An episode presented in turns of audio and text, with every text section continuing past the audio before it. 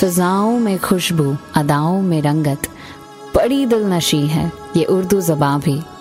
آپ سن رہے ہیں محفل منظمات اوریجنل اردو کی چاشنی میں بھگویا ہے آپ کو۔ اردو کی چاشنی میں بھگویا ہے آپ کو۔ اب جینے میں لطف آئے گا کچھ اور آپ کو۔ حاضرین محفل، آپ کا استقبال کرتا ہے یہ ناچیز طلحہ۔ آپ کی محفل منظومات کے دسویں باب میں۔ اور آج کی اس محفل میں ایک بہت ہی عمدہ اور بہت ہی مزیدار شاعر کا ذکر ہونے والا ہے۔ یہ نہ صرف اپنی غزلوں بلکہ اپنی نظموں کے لیے زیادہ مشہور تھے۔ انہوں نے آدمی، روٹی بنجارا اور نہ جانے ایسے ہی کتنے سارے موضوعوں پہ مزیدار اور مزاحیہ نظمیں لکھی ہیں۔ چلیے، ان سے آپ کا تعارف کراتا ہوں۔ ان کے ہی لکھے ہوئے خوبصورت سے شعر سے۔ لکھتے ہیں کہ سب کتابوں کے کھل گئے مانی سب کتابوں کے کھل گئے مانی جب سے دیکھی نظیر دل کی کتاب، جب سے دیکھی نظیر دل کی کتاب۔ نظیر اکبر آبادی، اردو سخن کے ایک نایاب شاعر۔ نظیر کا اصل نام ولی محمد تھا۔ آپ کے والد محمد فرخ عظیم آباد کی سرکار میں ملازمت کرتے تھے۔ نذیر کی پیدائش دہلی میں ہوئی۔ جہاں سے وہ اچھی خاصی عمر میں اکبر آباد یعنی کہ آگرہ چلے گئے۔ اسی لیے کچھ لوگ ان کے دہلوی ہونے کی بات پہ اختلاف رکھتے ہیں۔ لگ بھگ انیسویں صدی کے آخر تک تذکرہ لکھنے والوں اور نقادوں نے نذیر کو ایسے نظر انداز کیا کہ ان کی زندگی کے حالات پر پردے پڑے رہے۔ آخر کار انیس سو چھیاسی عیسوی میں پروفیسر عبد الغفار شہباز نے زندگانی بے نظیر کے نام سے کتاب شائع کی، جسے نظیر کی زندگی کے حوالے سے آخری بیش قیمتی الفاظ کہا گیا۔ حالانکہ خود پروفیسر شہباز نے قبول کیا کہ ان کی تحقیق خیالات کا مرکب ہے۔ چلیے، آپ کو نظیر کا ایک اور عمدہ شعر سناتا ہوں۔ سماعت فرمائیے، لکھتے ہیں کہ جدا کسی سے کسی کا غرض حبیب نہ ہو۔ جدا کسی سے کسی کا غرض حبیب نہ ہو، یہ درد وہ ہے جو دشمن کو بھی نصیب نہ ہو، یہ درد وہ ہے جو دشمن کو بھی نصیب نہ ہو۔ یہ بات یقینی ہے کہ اٹھارہویں صدی میں دہلی غدر اور بربادی سے عبرت تھی۔ مقامی اور اندرونی کلہ کے علاوہ، سن سترہ سو انتالیس عیسوی میں نادر شاہی مصیبتوں کا سیلاب آیا۔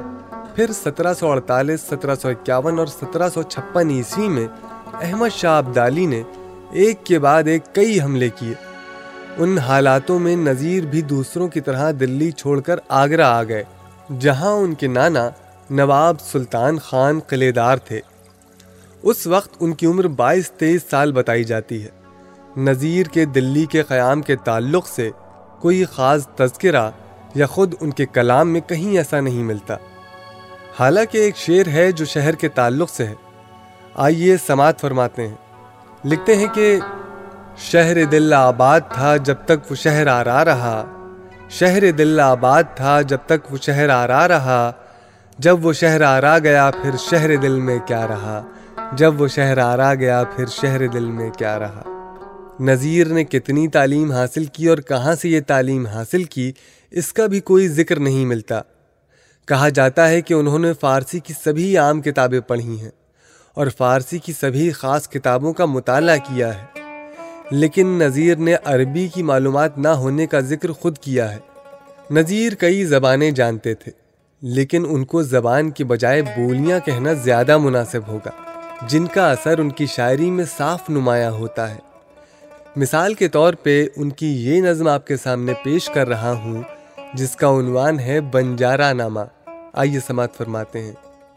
ٹک ہرس و ہوا کو چھوڑ میاں مت دیس بدیس پھرے مارا۔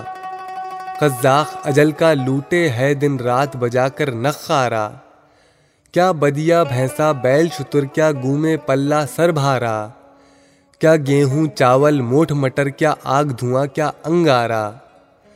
سب ٹھاٹ پڑا رہ جاوے گا جب لاج چلے گا بنجارا۔ گر تو ہے لکھی بنجارا اور کھیپ بھی تیری بھاری ہے۔ اے غافل تجھ سے بھی چڑھتا ایک اور بڑا بیوپاری ہے۔ کیا شکر مصری کند گری کیا سامر میٹھا کھاری ہے۔ کیا داخ منقع سوٹھ مرچ، کیا کیسر لونگ سپاری ہے۔ سب ٹھاٹ پڑا رہ جاوے گا جب لاج چلے گا بنجارا۔ تو بدیا لادے بیل بھرے جب پورا پشچم جاوے گا۔ یا سود بڑھا کر لاوے گا یا ٹوٹا گھاٹا پاوے گا۔ خزاخ اجل کا رستے میں جب بھالا مار گراوے گا، دھن دولت ناتی پوتا کیا ایک کنبا کام نہ آوے گا۔ سب ٹھاٹ پڑا رہ جاوے گا جب لاج چلے گا بنجارا۔ ہر منزل میں اب ساتھ تیرے یہ جتنا ڈورا ڈنڈا ہے زردام درم کا بھنڈا ہے، بندوق سپر اور کھنڈا ہے۔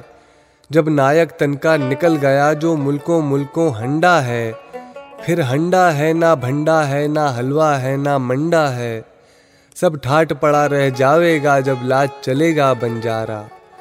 جب چلتے چلتے رستے میں یہ گون تیری رہ جاوے گی ایک بدیا تیری ماٹی پر پھر گھاس نہ چرنے آوے گی۔ یہ کھیپ جو تو نے لادی ہے سب حصوں میں بٹ جاوے گی۔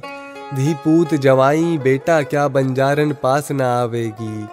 سب ٹھاٹ پڑا رہ جاوے گا جب لاج چلے گا بنجارا۔ یہ کھیپ بھرے جو جاتا ہے، یہ کھیپ میاں مت گن اپنی۔ اب کوئی گھڑی پل ساتھ میں، یہ کھیپ بدن کی ہے کفنی۔ کیا تھال کٹوری چاندی کی، کیا پیتل کی ڈبیا ڈکنی۔ کیا برتن سونے چاندی کے، کیا مٹی کی ہنڈیا چینی۔ سب ٹھاٹ پڑا رہ جاوے گا جب لاج چلے گا بنجارا۔ سب ٹھاٹ پڑا رہ جاوے گا جب لاج چلے گا بنجارا۔ تو دیکھا دوستوں آپ نے، کس خوبصورتی کے ساتھ ایک بنجارے کی زندگی کو ہر انسان کی زندگی کے روبرو لا کر کھڑا کر دیا۔ اور انسانوں کو بنجارے کا نام دے کر ان کی زندگی کی حقیقت کو بیان کیا ہے۔ تو جناب، یہی خوبصورتی ہے نذیر کے کلام کی۔ ان کی بولی آپ کو ان کی نظموں کو سننے کے لیے مجبور کر دیتی ہے۔ جس خوبصورتی کے ساتھ وہ دیسی زبان کا استعمال کرتے ہیں، سننے میں معلوم ہوتا ہے جیسے کوئی مصری سی کانوں میں گھل رہی ہو۔ اسی رنگ میں ان کی ایک اور نظم ہے جو آپ لوگوں کی پیش نظر کر رہا ہوں۔ سماعت فرمائیے عنوان ہے، روٹی نامہ۔ جب آدمی کے پیٹ میں آتی ہیں روٹیاں پھولی نہیں بدن میں سماتی ہیں روٹیاں۔ آنکھیں پری رخوں سے لڑاتی ہیں روٹیاں۔ سینے اوپر بھی ہاتھ چلاتی ہیں روٹیاں۔ جتنے مزے ہیں سب یہ دلاتی ہیں روٹیاں۔ روٹی سے جس کا ناک تلک پیٹ ہے بھرا، کرتا پھرے ہے کیا وہ اچھل کود جا بجا۔ دیوار پھاند کر کوئی کوٹھا اچھل گیا۔ ٹھٹا ہنسی شراب سنم ساقی سوا۔ سو سو طرح کی دھوم مچاتی ہیں روٹیاں۔ جس جا پہ ہانڈی چولہا توا اور تنور ہے، خالق کی قدرتوں کا اسی جا ظہور ہے۔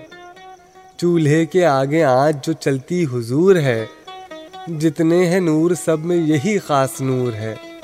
اس نور کے سبب نظر آتی ہیں روٹیاں۔ آوے توے تنور کا جس جا زباں پہ نام، یا چکی چولہا کے جہاں گلزار ہوں تمام۔ وہاں سر جھکا کے کیجیے ڈنڈوت اور سلام۔ اس واسطے کی خاص یہ روٹی کے ہیں مقام۔ پہلے انہی مکانوں میں آتی ہیں روٹیاں۔ ان روٹیوں کے نور سے سب دل ہیں بور بور۔ آٹا نہیں ہے چھلنی سے چھن چھن گرے ہیں نور۔ پیڑا ہر ایک اس کا ہے برفیو موتی چور۔ ہرگز کسی طرح نہ بجھے پیٹ کا تنور۔ اس آگ کو مگر یہ بجھاتی ہیں روٹیاں۔ پوچھا کسی نے یہ کسی کامل فقیر سے۔ یہ مہر و ماں حق نے بنائے ہیں کاہے کے۔ وہ سن کے بولا، بابا خدا تجھ کو خیر دے۔ ہم تو نہ چاند سمجھ، نہ سورج ہیں جانتے۔ بابا، ہمیں تو یہ نظر آتی ہیں روٹیاں۔ روٹی کا اب ازل سے ہمارا تو ہے خمیر۔ روکھی ہے روٹی حق میں ہمارے شہد و شیر۔ یا پتلی ہووے موٹی خمیری ہو یا فطیر گیہوں، جوار، باجرے کی جیسی ہو نظیر ہم کو تو سب طرح کی خوش آتی ہیں روٹیاں۔ جب آدمی کے پیٹ میں آتی ہیں روٹیاں، پھولی نہیں بدن میں سماتی ہیں روٹیاں۔ آگرہ میں نذیر کا پیشہ بچوں کو پڑھانا تھا۔ اس زمانے کے مدرسوں کی طرح نذیر کا بھی ایک مکتب تھا، جو شہر میں کئی جگہ رہا۔ لیکن سب سے زیادہ شہرت ان کے اس مکتب کو ملی، جہاں وہ دوسرے بچوں کے علاوہ ایک ویپاری لالا بلاس رائے کے کئی بچوں کو فارسی پڑھاتے تھے۔ نذیر اس استاد والی زندگی میں بہت سکون سے بسر کر رہے تھے۔ بھرت پور، حیدرآباد اور لکھنؤ کے شاہی درباروں نے سفر خرچ بھیج کر ان کو بلانا چاہا۔ لیکن انہوں نے آگرہ چھوڑ کے کہیں بھی جانے سے انکار کر دیا۔ نذیر کے بارے میں جس نے بھی کچھ لکھا ہے، اس نے ان کی سادگی، اخلاقیت، نرم دلی اور شائستگی کا ذکر ضرور کیا ہے اور بہت اچھے لفظوں میں کیا ہے اور یہی خوبیاں ان کی غزلوں میں بھی پائی جاتی ہیں۔ آئیے سماعت فرماتے ہیں۔ دور سے آئے تھے ساقی، سن کے میں خانے کو ہم۔ بس ترستے ہی چلے افسوس، پیمانے کو ہم۔ میں بھی ہے، مانی بھی ہے، ساغر بھی ہے، ساقی نہیں۔ دل میں آتا ہے، لگا دیں آگ میں خانے کو ہم۔ کیوں نہیں لیتا ہماری تو خبر؟ اے بے خبر، کیا تیرے عاشق ہوئے تھے درد و غم کھانے کو ہم؟ ہم کو پھنسنا تھا قفس میں کیا گلا سیاد کا؟ بس ترستے ہی رہے ہیں آب اور دانے کو ہم۔ تاکہ ابرو میں سنم کے کیا خدائی رہ گئی؟ اب تو پوجیں گے اسی کافر کے بت خانے کو ہم۔ باغ میں لگتا نہیں، صحرا میں گھبراتا ہے دل۔ اب کہاں لے جا کے بیٹھے ایسے دیوانے کو ہم؟ کیا ہوئی تقصیر ہم سے تو بتا دے اے نذیر؟ کیا ہوئی تقصیر ہم سے تو بتا دے اے نذیر؟ تاکہ شادی مرگ سمجھیں ایسے مر جانے کو ہم، تاکہ شادی مرگ سمجھیں ایسے مر جانے کو ہم۔ درباری اور وظیفہ لینے کے اس دور میں اس سے بچنا ایک مخصوص کردار کا پتہ دیتا ہے۔ کچھ لوگوں نے نذیر کو قریشی اور کچھ نے انہیں سید بتایا۔ ان کا مذہب امامیہ معلوم ہوتا ہے، لیکن زیادہ صحیح یہ کہنا ہے کہ وہ صوفی مشرب اور صلاح کل انسان تھے۔ اور کبھی کبھی زندگی کو ایک عقیدہ پرستی کی نظر سے دیکھتے نظر آتے تھے۔ شاید یہی وجہ ہے کہ انہوں نے جس خلوص اور جوش کے ساتھ ہندو مذہب کے کچھ اہم مدعوں اور تہواروں پر شعر لکھے۔ مثلا یہ شعر ہے دسہرے میں بھی یوں گر فرحت و زینت نذیر۔ ہے دسہرے میں بھی یوں گر فرحت و زینت نذیر۔ پر دیوالی بھی عجب پاکی زتر تہوار ہے۔ پر دیوالی بھی عجب پاکی زتر تہوار ہے۔ حالانکہ یہ نہیں پتہ چلتا کہ انہوں نے اپنے دلی کے قیام میں کس طرح کی شاعری کی یا کس کو اپنا استاد تسلیم کیا۔ ان کی کچھ غزلیں تو میر اور مرزا کا دور جھلکاتی ہیں۔ دلی کے کچھ شاعروں کی غزلوں کی تضمین ان کی شروعاتی شاعری کی یادگار ہو سکتی ہے، لیکن اس کا کوئی خاص ثبوت نہیں ملتا کہ ان کی دلی کی شاعری کا کیا رنگ و روپ تھا۔ مگر ہاں ان کی غزلوں کی شکل تو ہمیں صاف نظر آتی ہے۔ آئیے آپ کو ان کی ایک اور غزل سناتا ہوں۔ لکھتے ہیں کہ، دل یار کی گلی میں کر آرام رہ گیا، پایا جہاں فقیر نے بسرام رہ گیا۔ کس کس نے اس کے عشق میں مارا نہ دم ولے؟ سب چل بسے مگر وہ دل آرام رہ گیا۔ جس کام کو جہاں میں تو آیا تھا اے نذیر، جس کام کو جہاں میں تو آیا تھا اے نذیر، خانہ خراب تجھ سے وہی کام رہ گیا۔ خانہ خراب تجھ سے وہی کام رہ گیا۔ نذیر نے لمبی عمر پائی اور عمر کے آخری حصے میں ان پہ فالج گر گیا۔ اسی حالت میں سن اٹھارہ سو تیس عیسوی کو ان کا انتقال ہو گیا۔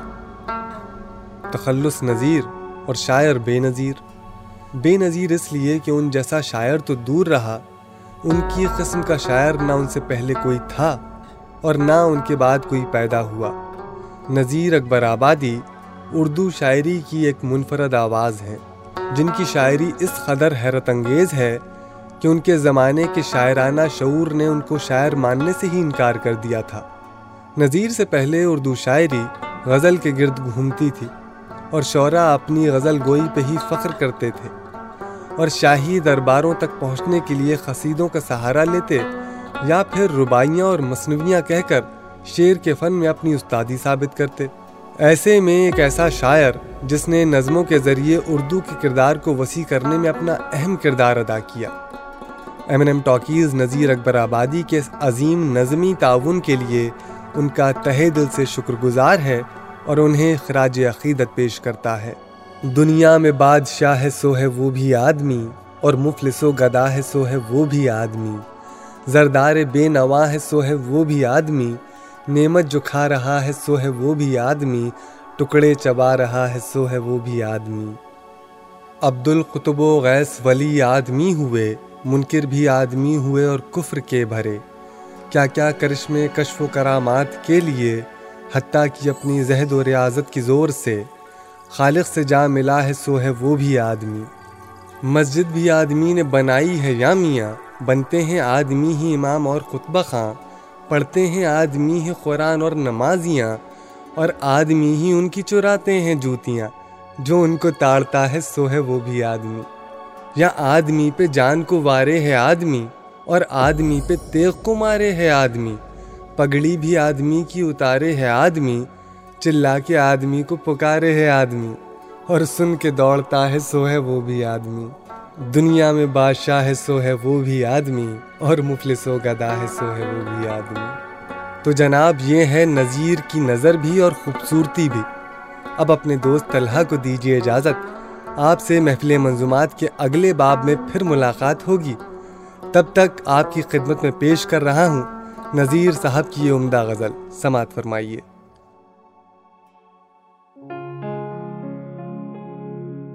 ادھر اس کی نگاہ کا ناز سے آ کر پلٹ ادھر اس کی نگاہ کا ناز سے آ کر پلٹ جانا۔ ادھر مرنا، تڑپنا غش میں آنا، دم الٹ جانا۔ ادھر مرنا تڑپنا غش میں آنا، دم الٹ جانا۔ ادھر اس کی